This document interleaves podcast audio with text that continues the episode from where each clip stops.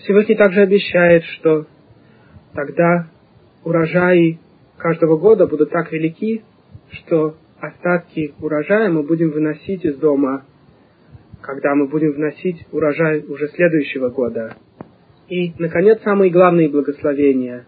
Всевышний тогда установит свое присутствие среди нас, и Он будет тогда нашим Богом, а мы будем Его преданным народом. Как пишут наши мудрецы, если бы мы заслужили, то все эти благословения произошли бы с нами во время до первого храма или во время первого храма, но никогда еще в течение нашей истории мы не заслужили таких великих благословений, чтобы присутствие Всевышнего было прямо среди нас. И только в конце дней после прихода Машиаха и в будущем мире мы на самом деле будем так близки к Всевышнему, что мы прямо будем видеть как бы присутствие Всевышнего. Пока еще наш народ никогда не заслужил таких великих благословений. Но остальные благословения в этой главе, в принципе, осуществлялись в период самой высокой точки нашей истории правления царя Шломо. Как я рассказывал когда-то, династия Давида сравнивается с Луной. И, кстати, имя Давид имеет числовое значение 14, потому что Давид был 14 в поколении после Авраама. И так же, как Луна в 14 день становится очень большой, а в пятнадцатый день вначале она еще все увеличивается, а потом начинает уменьшаться в конце дня.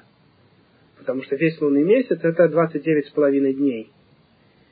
Также точно во времена Давида еврейская нация достигла близости к самой высокой своей точке, и потом пятнадцатый день, пятнадцатое поколение, во время царства Шломо, был построен храм, и в нашей нации было благословение физическое и духовное, и рассказывается в книге Млахим, что наша нация была очень уважаема другими, и что у нас были деньги, и каждый человек мог заниматься митцвами Всевышнего без проблем. И так же, как в пятнадцатый день в конце дня луна начинает уменьшаться, также в конце царства Шломо наша нация пошла вниз, как описывается в книге Млахим, и дальше заняло еще 15 поколений, пока во времена Циткиягу храм не был разрушен. Получается, что царство Давида сравнивается с Луной. Мы уже рассказывали об этом, когда говорили о управлении через сферу Малхут, которая сравнивается с Луной. И все правление сравнивается с периодом Луны. 14 день это царство Давида, 15 это царство Шломо, и в конце месяца это разрушение храма.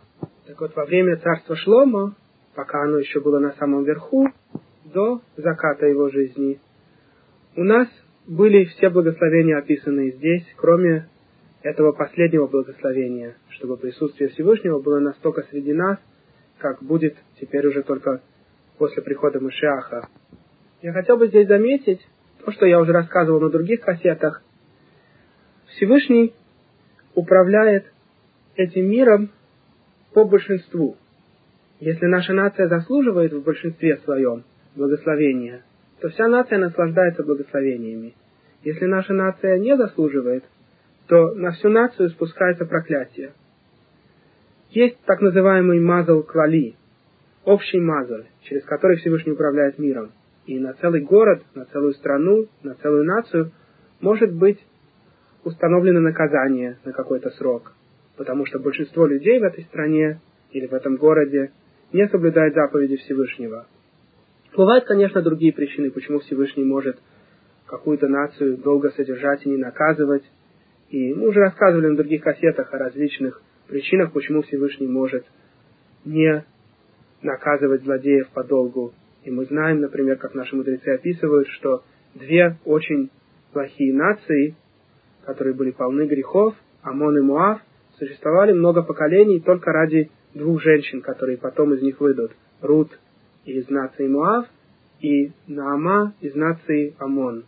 И Рут в результате стала родоначальницей царя Давида, а Наама стала женой Шломо. Если бы не эти две женщины, то не стоило бы держать Всевышнему эти две очень грешные нации. Поэтому целые нации могут быть не наказаны довольно долго. Но если по тем или иным причинам из-за грехов наказывается нация, то в ней могут страдать и злодеи, и праведники вместе. И есть много причин, почему Всевышний так управляет в нашем мире, и одна из них состоит в том, что Всевышний не хочет забрать свободу выбора, и если бы Всевышний каждый раз наказывал только злодеев, а праведников награждал, то свободы выбора бы просто не осталось. Все бы знали, что наказание идет за грехи. В то время как при теперешней ситуации, что наказание может прийти на целую нацию, и страдают и грешники, и праведники, то свобода выбора остается, и грешник может сказать, что праведнику тоже не помогла его праведность. Он тоже умер вместе со злодеями во время наказания этой страны. И так произошло во время страшного наказания во время Второй мировой войны, когда в концентрационных лагерях умерли грешники и праведники вместе, и большинство европейского еврейства было уничтожено. И, между прочим, в Торе, как правило, это подсказывается тем, что, когда говорится о благословении и проклятии, используется множественное число. Простой пример этого шма, который мы произносим каждый день, утром и вечером. Вы наверняка замечали, что первая и вторая часть шма очень похожи друг на друга. И там, и там сказано, что нужно делать волю Всевышнего, любить Его, соблюдать заповеди, одевать филин, вешать мизузы. В чем же разница между этими двумя главами? Первая глава покороче, написана в единственном числе. И там не написано, что если мы будем соблюдать заповеди, то Всевышний нас наградит, а если не будем, то накажет. Просто говорится, что мы должны любить Всевышнего и соблюдать его заповеди. Во второй же парше, Вихаяим Шамуа Тишмиу, Всевышний обращается ко всему народу, поэтому эта парша написана во множественном числе.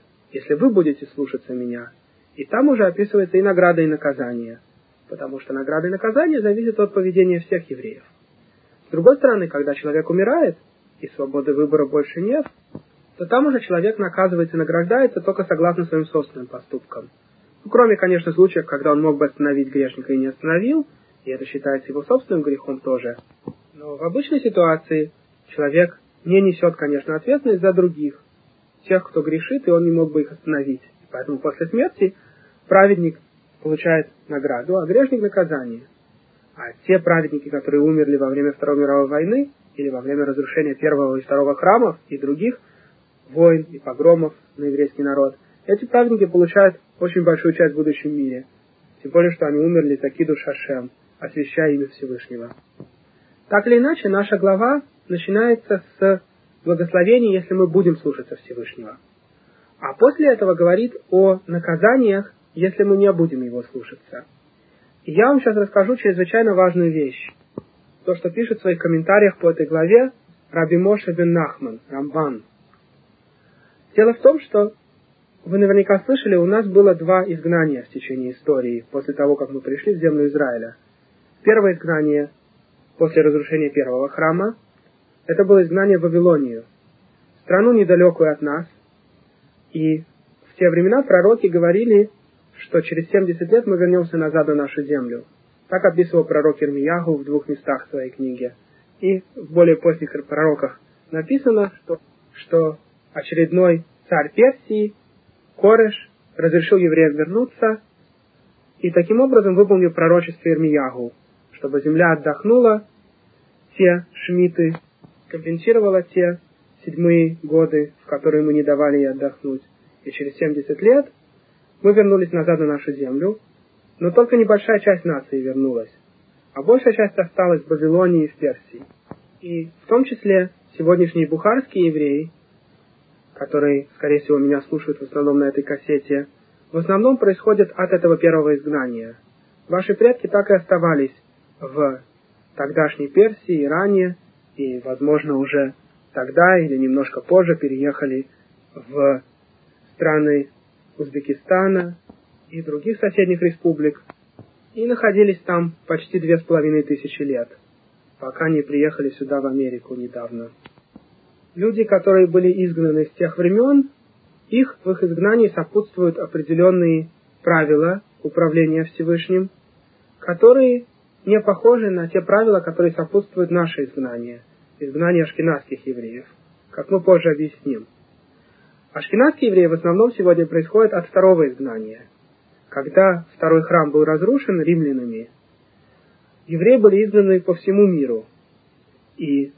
Европейские евреи в основном происходят с тех времен, когда евреи уже жили в Риме, еще до разрушения второго храма, и потом постепенно продвигались в сторону севера, во Францию, в Германию. И, конечно, страна Германия называется на святом языке Ашкеназ. И поэтому мы называемся Ашкеназим, немецкие евреи. А дальше мы двигались в сторону востока, в Польшу, при правлении одного из королей, который впустил в свою страну евреев и хорошо к ним относился. А потом польский народ нас очень ненавидел, и евреи продвигались дальше на Украину, в Белоруссию. И в более поздние времена, спасаясь от погромов, переезжали в Северную и Южную Америку, в Южную Африку, в Австралию и в Новую Зеландию. Таким образом, наш народ распространился по всему миру. И мы уже рассказывали когда-то на других кассетах, и кое-что об этом мы рассказали уже сегодня, что Авраам прилепил себя к корню Хесед, к каналу управления доброты. И первый из его сыновей, Ишмаэль, тоже был со стороны Хесед, но с нечистой стороны. Потому что любую сферу, любой канал можно использовать в хорошую сторону и в плохую. И у Ишмаэлим обычно слишком большая любовь к женщинам, к чужим женам, например. И это связано с хесед с нечистой стороны. Вместо того, чтобы использовать хесед, но любовь к Всевышнему и приближение людей к Нему, они используют хесед с нечистой стороны. И так говорится в Талмуде, что Ишмаэлим не хотели принять Тору, потому что в Торе написано «не прелюбодействуй». А у Ицхака первый сын был Исав. Сам Ицхак был со стороны Гвуры, а Исав был со стороны Гвуры с нечистой стороны. Поэтому Исав, его благословение было «ты будешь жить своим мечом». И европейские нации все время воевали в течение истории. И в Талмуде говорится, что из-за этого потомки Исава не хотели принять Тору, потому что написано «не убивай». И евреи были разбросаны в два типа наций в основном. Мусульманские и христианские. И именно эти два типа наций, которые корнем своим выходят из наших праотцов, из их первых детей, которые вышли с нечистой стороны, и потом, когда было выбрано плохое, после этого рождался хороший сын. У Авраама сначала был Ишмаэль, а потом Ицхак. У Ицхака сначала Исав, а потом вышел Яков. И таким образом выбиралось их семя. Плохое выходило первым, а потом хорошее. И теперь наш народ, потомки Якова, находятся в этих двух изгнаниях. Азиатские евреи и европейские евреи. Два типа евреев, у которых немножко разный духовный корень, и каждый из нас исправляет то, что относится к его духовному корню. Поэтому основное разделение евреев на сифатские и ашкенадские сегодня. Хотя есть много различных групп внутри каждой, но в основном есть два корня.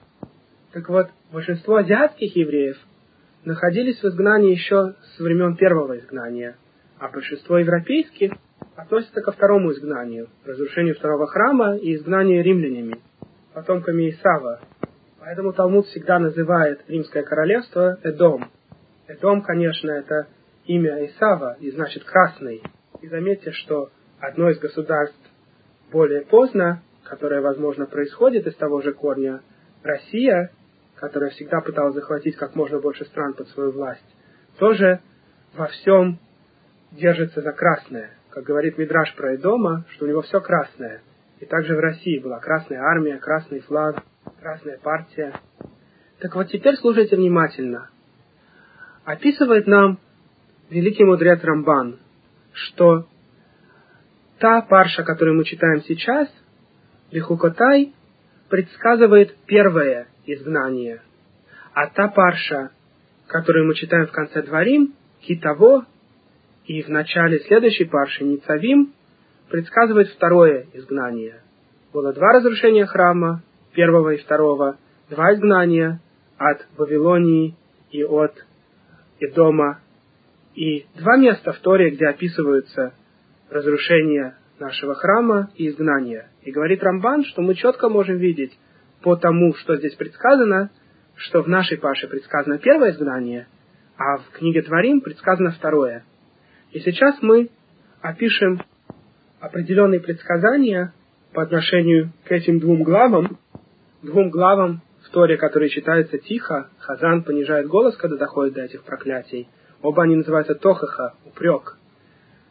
Наша глава Бехукатай и конец главы Китаво и начало Ницавим. Во-первых, первый храм был разрушен в основном из-за идолопоклонства.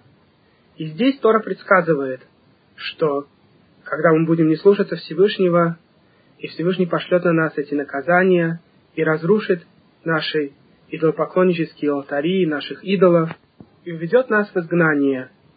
И тогда земля отдохнет свои шмиты. И так и было. Вавилонский король увел весь наш народ в изгнание, земля оставалась пустынной в течение 70 лет, и те 70 раз за нашу историю до того времени, когда мы не соблюли Шмиту или Йовел, были скомпенсированы этими 70 годами изгнания. 70 лет изгнания были предсказаны пророком Ермиягу, и в результате пришли, как и было сказано, и потом мы вернулись через 70 лет на свою землю в небольшом количестве и построили второй храм. И заметьте, говорит Рамбан, что в этой главе не описывается, что когда мы вернемся, Всевышний соберет всех наших изгнанников, и что Он простит нам наш грех, и что Он будет любить нас, как в прежние времена. И именно так и произошло. После первого изгнания вернулась только небольшая часть евреев, и второй храм не был таким же великим, как первый, мы уже об этом рассказывали, пять вещей не хватало у второго храма по сравнению с первым. И большую часть времени нашего второго храма мы находились под властью нееврейских царей, сначала Персии, потом Греции, позже Рима. Только небольшое количество времени правили Хашманаим и их слуги. Потому что здесь нам Тора не говорит, что мы полностью раскаемся и что Всевышний нам полностью простит наши грехи, а говорится только, что мы признаемся в своих грехах. И так и произошло, как описывается в поздних пророческих книгах, что Даниэль, Нехемия и другие мудрецы того времени молились перед Всевышним и признавались в грехах своей нации. Но полного раскаяния тогда не произошло, и избавление было тоже неполным. Тора только говорит, что Всевышний вспомнит свой союз с отцами, Авраамом, Ицхаком и Яковом, и Всевышний тогда будет умиротворен. Все это относилось к первому изгнанию. А что написано про второе изгнание? Не написано, что мы будем поклоняться идолам во времена второго храма.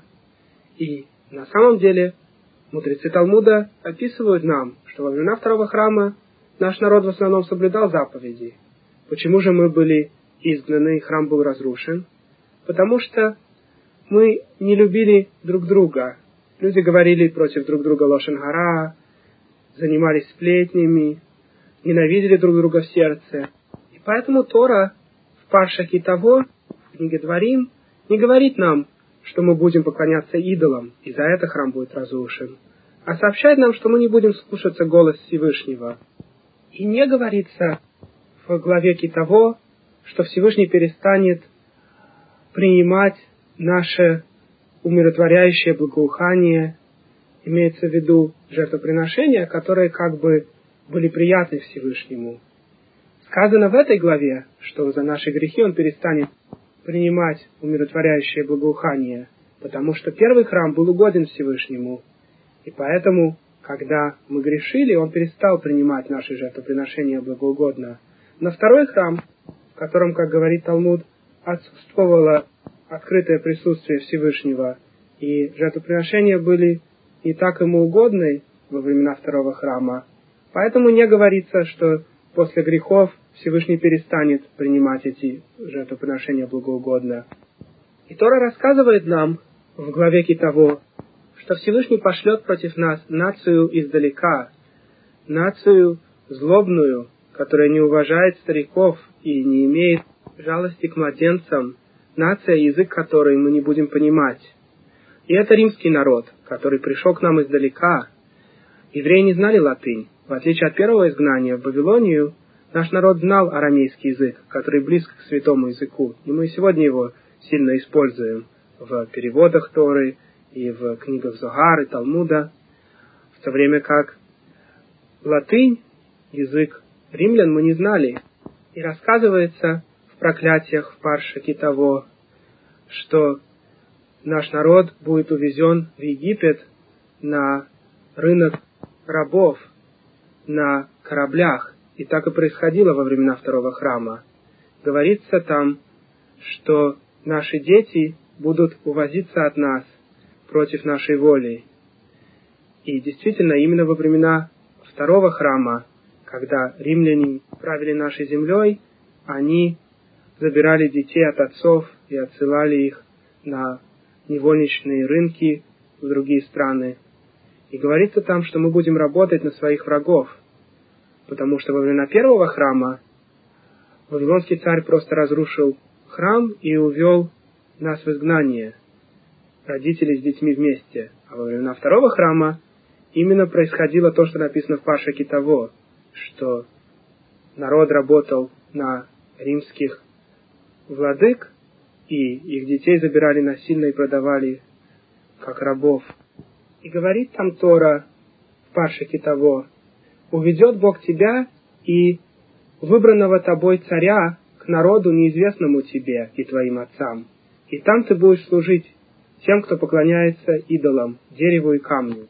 И как подчеркивает Рамбан, именно так и началась война, которая привела к разрушению второго храма. Король Агриппа поехал в Рим, и в результате дело кончилось войной против Иудеи. Более того, Тора здесь не говорит, что король будет править над нами, а говорит король, которого вы себе выберете, потому что Агриппа и вообще весь род Ирода не могли быть королями по нашему закону. Они происходили из слуг Хашманаев. Поэтому, говорит Рамбан, Тора здесь подсказывает, что король того времени будет из тех, кто вообще не заслуживает быть королем по нашему закону. И говорится, что мы будем изгнаны и нас будут насильно заставлять переходить в их религии, служить дереву и камню. Как известно, дерево подсказывает христианскую религию, у которой главный символ это деревянный крест, а камень, возможно, подсказывает камень в Мекке. И говорится там в книге Китово, что наш народ будет разбросан по всей земле, от конца мира до конца мира. И даже там мы не найдем все спокойства среди народов, куда мы будем разбросаны мы будем все время переезжать с места на место. И ведь так и произошло в нашем изгнании. Европейское еврейство практически не жило на одном месте долгий срок никогда. Большинство семей никогда не жило на одном месте больше, чем сто лет. Все время приходилось переезжать из-за разных погромов. Очень часто европейские нации выгоняли своих евреев. Практически все крупные европейские нации хоть раз в своей истории выгоняли евреев. И говорится там, в конце книги Дворим, что все это время нас будут ненавидеть, куда бы мы ни пришли. И нас останется очень мало, хотя мы могли бы быть многочисленны, как звезды небесные, нас будет совсем немного, и мы будем разбросаны по всему миру. Тора предсказывает и по отношению к этому изгнанию в нашей главе Ихукатай, и по отношению к последнему изгнанию, в главе Дворим, что все время, пока мы будем изгнаны, наша земля будет оставаться пустынной и не будет приносить плоды. И так на самом деле и произошло.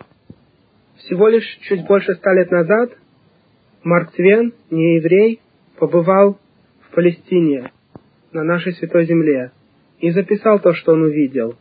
Он пишет, что они ехали по стране абсолютно пустынной, не только они не встречали людей в большинстве мест, где они ходили, но даже растения были здесь очень редки.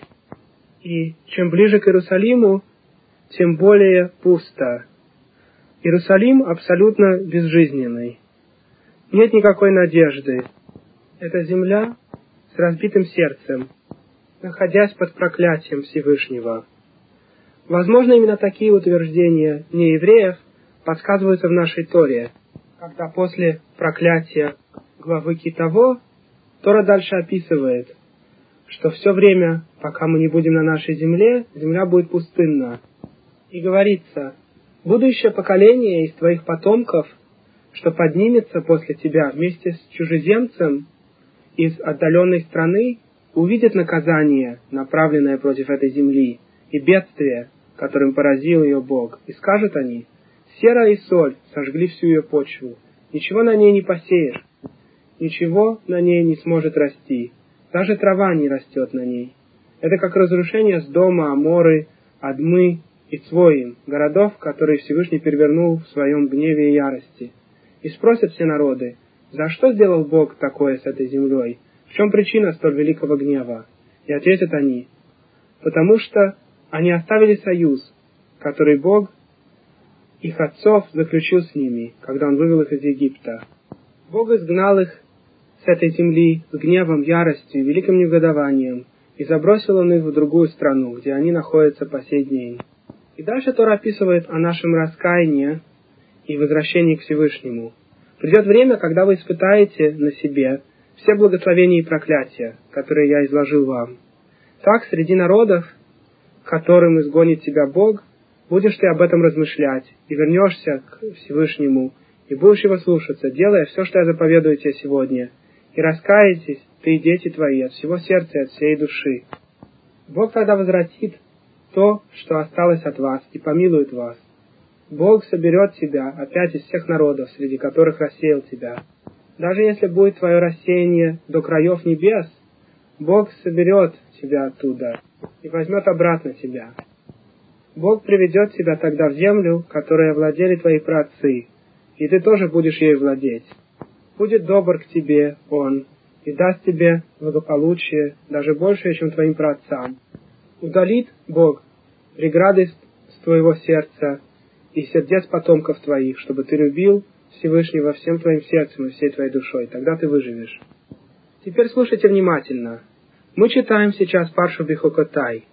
Я вам также прочел отрывки из конца главы Хитово, в конце книги Дворим, и следующей за ней главы Ницавим. И я рассказал вам от имени Рамбана, что два эти изгнания, одно подсказанное в нашей главе Бихукотай, и одно подсказанное в конце Хитово и в продолжении в Ницавим, подсказывают два изгнания нашего народа – разрушение первого храма и разрушение второго. И я обещал вам, что эти предсказания будут являться одним из доказательств того, что человек не мог бы написать Тору. Слушайте внимательно. Вот детали, предсказанные в нашей недельной главе по отношению к первому изгнанию, и все они сбылись. Говорится, как мы уже упомянули, что мы будем поклоняться идолам и не будем соблюдать шмиту, и Всевышний сгонит нас. Не говорится, что мы будем изгнаны в далекую землю, в отличие от второго изгнания. И говорится, что когда земля отдохнет свои годы, мы вернемся назад в каком-то количестве, но не говорится, что Всевышний нас полностью простит и восстановит наш союз, как было в прежние времена. По отношению ко второму изгнанию, в книге Дворим, не говорится, что мы будем поклоняться идолам, и мы действительно во времена второго храма идолам не поклонялись, но говорится, что мы не будем слушаться Всевышнего, и будем изгнаны, и разбросаны по всему свету. Даже в тех местах, где мы разбросаны, нас будут ненавидеть. И предсказан также насильный перевод в чужие религии. Говорится, что мы будем оставаться небольшим народом, но всегда будем существовать. Мы вечный народ мы могли бы быть многочисленны, но не заслужили, и поэтому нас будет немного. Мы будем постоянно скитаться из страны в страну, и в конце дней вернемся к Всевышнему всем своим сердцем. Тора не предсказывает нам, каков будет срок этого второго изгнания. В отличие от Парши Бихукатай, который мы сейчас читаем, где подсказано первое изгнание, и говорится, что когда земля отдохнет свои шмиты, то есть столько лет, сколько мы не соблюдали Шмиту, будет земля пустовать. И когда через 70 лет земля искупит свои Шмиты, мы вернемся назад. А про второе изгнание не написано, сколько лет оно продлится. Даже глава Китово не кончается нашим возвращением. И только когда люди разочаруются и пройдет много времени, уже в середине Паршини Цавим, все это время, пока земля пустует, при нашем отсутствии. Только тогда, когда мы увидим, наконец, что все, что произошло, было рукой Всевышнего, и признаем это, что все, что с нами происходит, было написано заранее в Торе, только тогда мы начнем раскаиваться. Мы и наши дети. Почему сказано «мы и наши дети»? Понятно, что если евреи будут раскаиваться, то это будут и взрослые дети. Возможно, это подсказка, что сначала раскаются дети, как часто сегодня Бала и Шува – это сначала молодые люди, а потом уже они могут уговорить часто своих родителей тоже сделать шуву, вернуться к Всевышнему. Также написано в пророке Малахии, Раши пишет в конце последнего из наших пророков, который предсказывал, что произойдет в конце дней, что дети вернут сердце своих отцов к Всевышнему. И говорится тогда, что Всевышний полностью вернет наше изгнание всех евреев с разных концов мира, кто заслужит. И тогда Он будет милостив к нам, как в прежние времена. И мы будем любимы перед Ним. Вот Он восстановит свой союз с нами. В отличие от первого изгнания, когда союз полностью не был восстановлен, и только небольшая часть евреев вернулась. Посмотрите, сколько пророчеств здесь описаны, и как все они произошли. Даже если забыть про первое изгнание и про Пашу Бихукатай, и только говорить о том, что предсказано в книге Дворим, в 28, 29 и 30 главах, то можно выделить как минимум семь пророчеств. А именно, первое, наша нация будет вечной, мы никогда не будем уничтожены. Практически все нации, наши бывшие соседи, сегодня больше не существуют. Те страны, которые были вокруг нашей страны 3000 лет назад, сегодня полностью забыты, а наша нация существует. Второе. Мы будем разбросаны по всему свету. Нет нации, которая была бы настолько разбросана, не имея своей земли, как наша нация. Третье предсказание. Нас будут ненавидеть в тех местах, куда мы попадем – Феномен антисемитизма никогда не был объяснен, хотя есть много теорий, почему не евреи ненавидят евреев, но объяснения этому не существует. Только то, что Всевышний не хотел, чтобы мы ассимилировались, и поэтому Он поворачивает их сердце против нас, как описано в псалмах. Повернул Он их сердце, чтобы они ненавидели Его народ. Это произошло по отношению египтян в нашем первом изгнании, и также происходит в наших других изгнаниях. Четвертое предсказание – мы останемся немногочисленны. Казалось бы, это предсказание почти противоречит первому. В первом предсказании Тора говорит, что мы будем существовать вечно, а в четвертом, что мы будем немногочисленны. Как можно предсказать такие противоположные вещи? Если бы Тора предсказал, что нас будет очень много, как китайцев, тогда можно было бы положиться, что эта нация будет вечной. Но как можно одновременно предсказать, что нация будет вечной, и при этом их будет очень немного? Только Всевышний, который контролирует ход истории, может сделать такие предсказания. Пятое предсказание. Все время, пока мы будем в изгнании, наша земля не будет приносить плодов. И ведь действительно, хотя эта земля свята для других религий тоже, и были постоянные войны, чтобы оккупировать эту землю, ни одна нация не смогла установить свою страну там. Как до недавнего времени все путешественники свидетельствуют, и как я вам уже прочел, и свидетельств Мартвена чуть больше ста лет назад, в земле Израиля было практически пусто за все время нашей истории. Шестое предсказание. Наш народ начнет возвращаться к Всевышнему. Движение Балейт Шува, возвращение назад, сравнительно появилось недавно.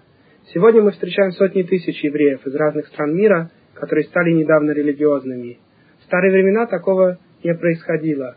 Были евреи, которые уходили из нашей нации, но не было практически Баала и Тшув, людей, которые, родившись в нерелигиозной семье, стали бы религиозными. Это движение предсказано нашей Торой. И даже детали этого движения, что сначала будут возвращаться дети, а потом поведут за собой родителей, тоже предсказаны. Наконец, седьмое предсказание, что в конце дней Всевышний вернет нас назад на нашу землю. И уже где-то 150 лет назад праведные евреи стали постепенно возвращаться и ученики Вильнинского Гаона, а также Хасидим, ученики Баашимтова, установили свои поселения в земле Израиля, где соблюдались заповеди с предельной точностью и строгостью. С другой стороны, конечно, все хорошее можно использовать в плохую сторону тоже. Поэтому после того, как праведные евреи стали возвращаться в землю Израиля, появились нерелигиозные евреи, которые тоже стали возвращаться 50 лет после этого. И они организовали нерелигиозные кибуцы, где не соблюдаются заповеди. И как и сегодня ситуация в земле Израиля, что большинство евреев не соблюдают заповеди Торы. Но там, как, как и в других странах мира, очень много евреев возвращается, и мы надеемся, что близок тот день, когда большинство евреев станут религиозными, и Всевышний простит нам наши грехи и приведет Машиаха. Кроме тех семи предсказаний Торы, которые мы описали, вдобавок, как мы уже рассказывали, предсказываются многие детали разрушения второго храма и нации, которая его разрушит. Как мы уже описали от имени Рамбана, что эта нация придет издалека, язык этой нации мы не будем знать, и это, конечно, были римляне с языком латынь, что эта нация будет очень жестокой, она будет забирать детей от родителей и отправлять их на невольничные рынки, и мы будем работать на своей земле на их прокураторов, и в том числе евреев увезут в Египет на кораблях для продажи на рынках рабов, и также, что король евреев приведет в результате к войне, результатом которой будет разрушение храма, и что король этот будет поставлен незаконно, потому что на самом деле он происходил из рабов. Все эти предсказания деталей разрушения второго храма сбылись в результате нашей истории полторы тысячи лет после того, как они были написаны в Торе. Теперь я спрошу вопрос. Какая вероятность даже одного из предсказаний, которые мы описали, чтобы она произошла, если бы это предсказание написал бы человек? Допустим, что вероятность один к пяти, потому что наверняка вероятность предсказать, что какая-то нация будет вечной, уж не больше, чем один к пяти. Ведь вечных наций практически нет. Очень старые нации, которые сегодня существуют, это китайцы и японцы. Но японцы все время жили отдельно на своих островах, а китайцев так много, что им невозможно ассимилироваться. Но предсказать, что какая-то определенная нация, в данном случае евреи, будут жить вечно, вероятность такого предсказания очень мала. Но допустим, что она даже одна пятая, 20%. Вероятность того, что мы будем, скажем, изгнаны из своей земли и разбросаны по всему миру, и вероятность того, что нас будут ненавидеть, что мы не будем жить в странах, куда нас изгнали подолгу, а все время будем переезжать из страны в страну. Вероятность того, что нас будет немного, и мы сохранимся до конца дней. Вероятность того, что в конце дней мы вернемся назад Всевышнему. Каждое из этих событий очень маловероятно. Но даже если предположить, что вероятность каждого из этих событий 20%, 1 пятая, то вероятность всех их вместе взятых – это 1 пятая в седьмой степени. 0.0000128. Примерно одна стотысячная. Поэтому даже если бы Тора ничего больше не предсказала нам, только эти семь предсказаний, которые мы описали, вероятность того, чтобы это исполнилось, было бы не больше, чем одна стотысячная. А если уже говорить о других предсказаниях и деталях, как мы уже сказали, например, предсказания о том, как именно будет разрушен второй храм, и множество других предсказаний, найденных в разных местах Торы, то вероятность случайного совпадения, что тот, кто писал Тору, случайно написал то, что на самом деле произошло, вероятность этого была бы чрезвычайно-чрезвычайно мала. Остается только одна альтернатива. Всевышний, который контролирует курс истории, написал Тору, и поэтому он мог нам предсказать то, что произойдет. Потому что он, конечно, знал, что произойдет, и написал в своей Торе точные детали нашего изгнания и нашего возвращения к нему в конце дней. А вот теперь я вам расскажу что-то еще более интересное, как кульминация этой кассеты. Вильнинский Гаон пишет, что последние десять глав Торы, это десять глав книги Дворим, причем глава Ницавим и глава Вайлех – это одна и та же глава. Мы ее иногда делим ради того, чтобы успеть прочесть конец Торы в Симхат Тора, но в принципе это одна глава. И в книге Дворим есть 10 глав таким образом. Эти 10 глав, говорит Вилинский Гаон, соответствуют 10 столетиям последнего тысячелетия. То есть от года 5000 до года 6000.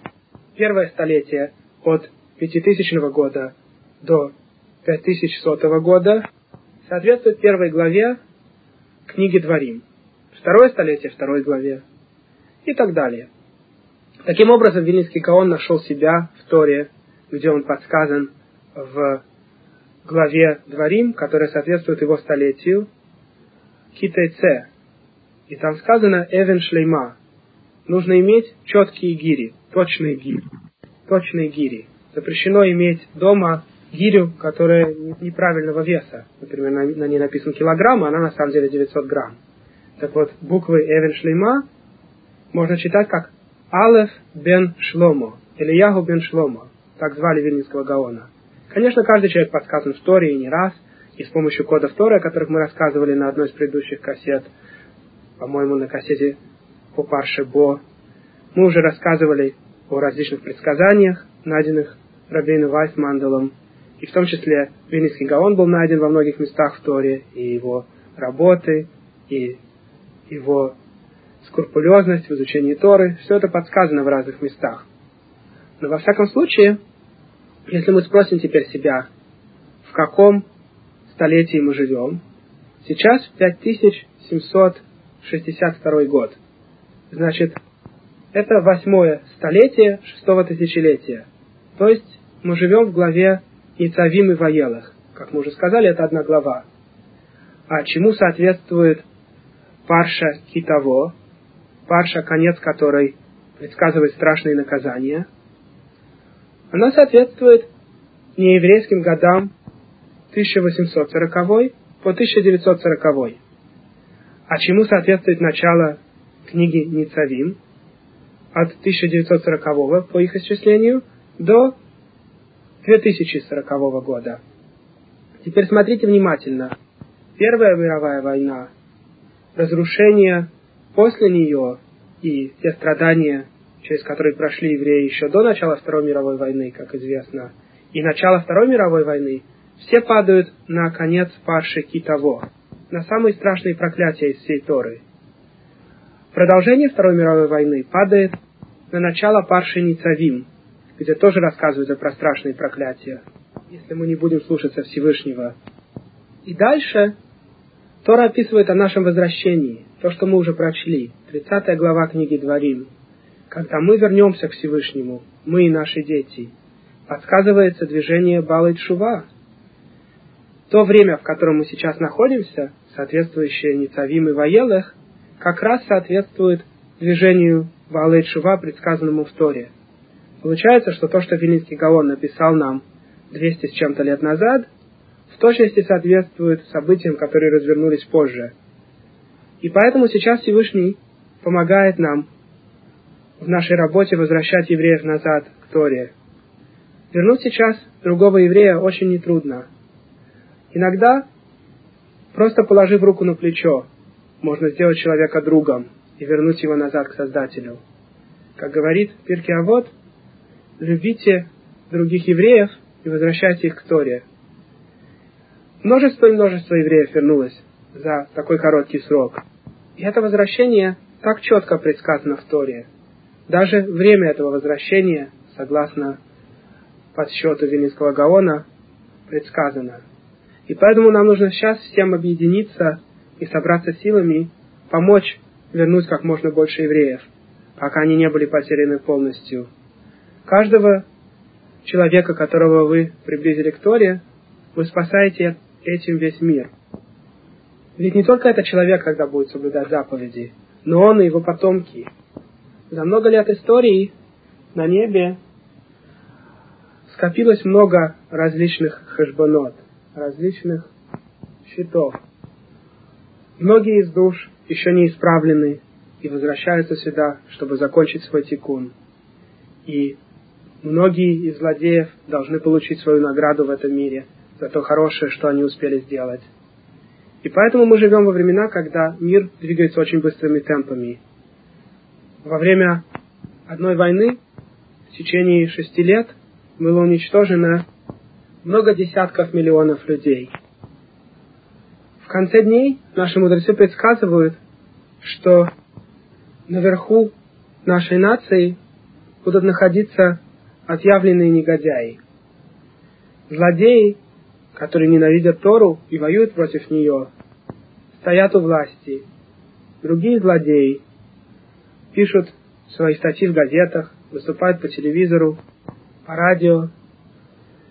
И с другой стороны, религиозные евреи, которые в меньшинстве, делают все возможное, чтобы помочь нашим братьям и сестрам, которые попали под влияние эреврав, ненавистников наших, душ неевреев, которые распространены среди нашего народа и которые стоят на самом верху в конце дней, как описано в книге Зогар.